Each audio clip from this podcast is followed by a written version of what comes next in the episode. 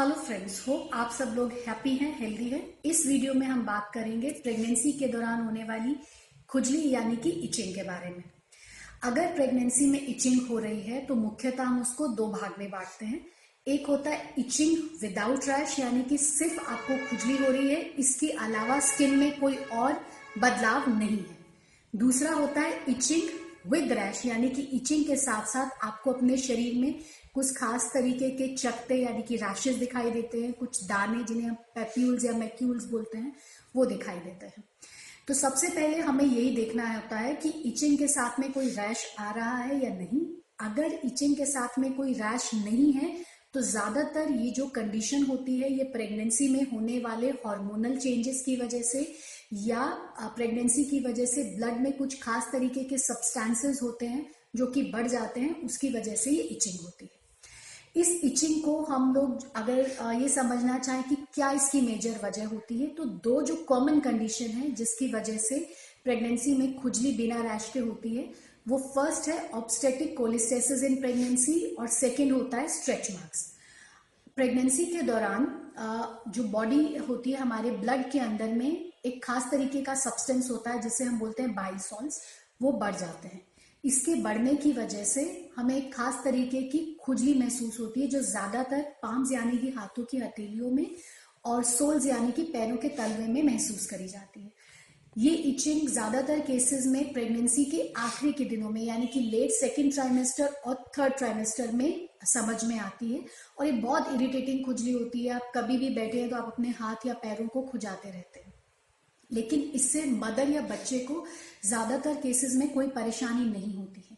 सिर्फ़ वो केसेस जहाँ पे बाई सॉल्ट की मात्रा शरीर में बहुत ज़्यादा बढ़ जाती है तो इससे बच्चे को डिस्ट्रेस हो सकता है।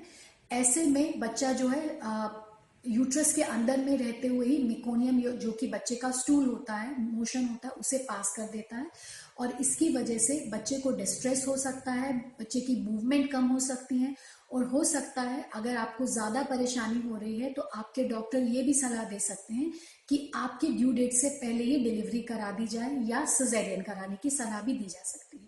तो इसमें जो आपको खास बात ध्यान रखने की है कि अगर इचिंग बढ़ रही है तो आप अपने डॉक्टर से मिलिए।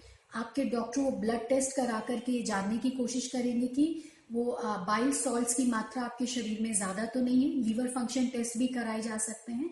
और अगर ये परेशानी आपको बहुत ज़्यादा हो रखी है तो कुछ दवाइयाँ भी आपके डॉक्टर आपको सजेस्ट कर सकते हैं। अपने एंड पे जो आप आपको कुछ चीज़ों का ध्यान रखने का है, वो ये है कि आप अपनी डाइट में बदलाव लाइए। जहाँ तक हो सके फ्रेश फ्रूट्स और वेजिटेबल्स का इस्तेमाल करिए। स्पाइसी ऑयली और फ्राइड चीज़ों का इस्तेमाल आपको बिल्कुल नहीं करना है। अपना शुगर इनटेक कम कर दीजिए और पैक्ड फ़ूड यानी कि मार्केट से मिलने वाले खाने का भी आपको इस्तेमाल नहीं करना।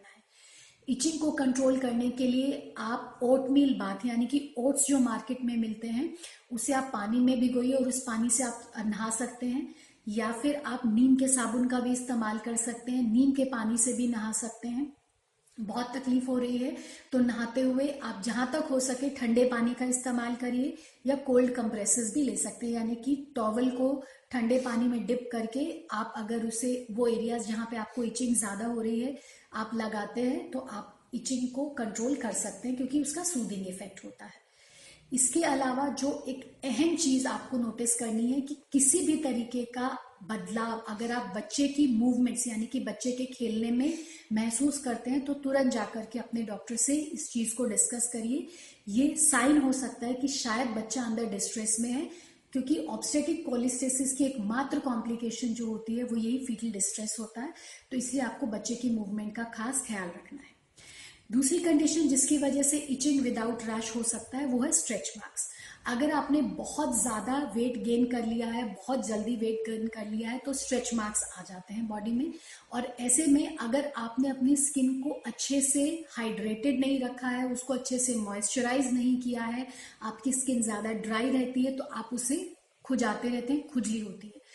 इसको कंट्रोल करने का सबसे अच्छा तरीका यह है कि आप जो है अपने वेट गेन को कंट्रोल रखिए। बहुत ज़्यादा और बहुत फास्ट वेट गेन नहीं करना है और अपनी स्किन को अच्छे से मॉइस्चराइज करिए। इसके लिए बहुत अच्छा तरीका ये है कि आप नहाते टाइम कोकोनट ऑयल का इस्तेमाल करिए, लेकिन ऑयल को अपनी बॉडी के ऊपर आपको छोड़ना नहीं है, क्योंकि इससे इचिंग बढ़ सकती है। या फिर आप मार्केट में मिलने वाले कोई भी अच्छे ऑयल फ्री मॉइस्चराइजर्स का यूज़ कर सकते हैं। सर्दी के दिनों में ये बहुत ज़रूरी हो जाता है कि आप अपनी स्किन केयर अच्छे से करिए, स्किन को अच्छे से मॉइस्चराइज और हाइड्रेटेड रखिए हाई प्रोटीन डाइट लीजिए तो आप स्ट्रेच मार्क्स की वजह से जो होने वाली इचिंग है उसको भी कंट्रोल भी कर सकते हैं। जो दूसरा सेगमेंट होता है, उसमें इचिंग के साथ साथ बॉडी में रैशेज यानी कि कुछ चकते आ सकते हैं या कुछ दाने भी आ सकते हैं। इसमें जो अहम बात होती है वो ये है कि आपको अपने डॉक्टर खासकर एक स्किन स्पेशलिस्ट से मिल करके ये जानने की आ, कोशिश करनी चाहिए कि ये जो रैशेज है ये किसी वायरल इन्फेक्शन की वजह से तो नहीं है। क्योंकि अगर ये वायरल इन्फेक्शन की वजह से कोई रैश है तो हो सकता है आपको या आपके बच्चे को इससे तकलीफ़ हो सकती है। लेकिन अगर ये वायरल रैश नहीं है तो ज़्यादातर ये रैशेज जो है प्रेगनेंसी के दौरान होने वाले स्किन में बदलाव जैसे कि पप या कोई ऑटो इम्यून डिज़ीज़ के चलते इस तरीके के रैशेज आते हैं।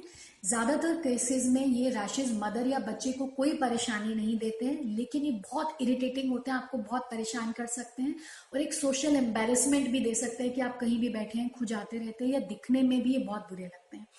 तो इस तरीके के अगर रैशेज हैं तो कोल्ड कंप्रेसेस के चलते कैलामिन लोशन भी आप लगा सकते हैं या हमने अपने पहले एक वीडियो में भी बात करी थी, आप बेकिंग सोडा का एक पेस्ट पानी में, के साथ में मिला करके, इस तरीके के रैशेज पे अगर लगाते हैं तो भी आप इसमें होने वाली खुजली को कंट्रोल कर सकते हैं रैशेज को कंट्रोल कर सकते हैं एलोवेरा जेल आप लगा सकते हैं नीम का पेस्ट लगा सकते हैं तो इससे आप अपने रैशेज को कंट्रोल कर सकते हैं। इसके अलावा हो सकता है आपके डॉक्टर्स आपको कोई क्रीम्स लगाने के लिए दे या कोई खाने के लिए दवाइयाँ दें, जिससे हम इस रैश या खुजली को कंट्रोल कर सकते हैं। लेकिन ज़्यादातर केसेस में ये जो रैशेज होते हैं हार्मलेस होते हैं और डिलीवरी के बाद विद इन अ वीक या मैक्सिमम सिक्स वीक्स में ये अपने आप खत्म हो जाते हैं। ज़रूरी बात जो बस इसमें ये ध्यान रखने की है कि हमें इसको वायरल रैश के साथ में डिफ्रेंशिएट करना है, जो कि आपके डॉक्टर ही कर सकते हैं। और अगर ये वायरल रैश है तो उससे माँ और बच्चे को किस तरीके से बचाया जाए, क्या दवाइयाँ दी जाए, वो आपके डॉक्टर आपको सलाह दे सकते हैं और उनकी सलाह से आप उन दवाइयों का इस्तेमाल कर सकते हैं। इसके अलावा भी अगर इचिंग संबंधित आपके कुछ सवाल या जवाब हैं तो आप हमसे प्लीज़ कमेंट करिए। हम कोशिश करेंगे टाइम टू टाइम उन सवालों का जवाब देने के लिए और उन टॉपिक्स को भी टच करने का। Thank you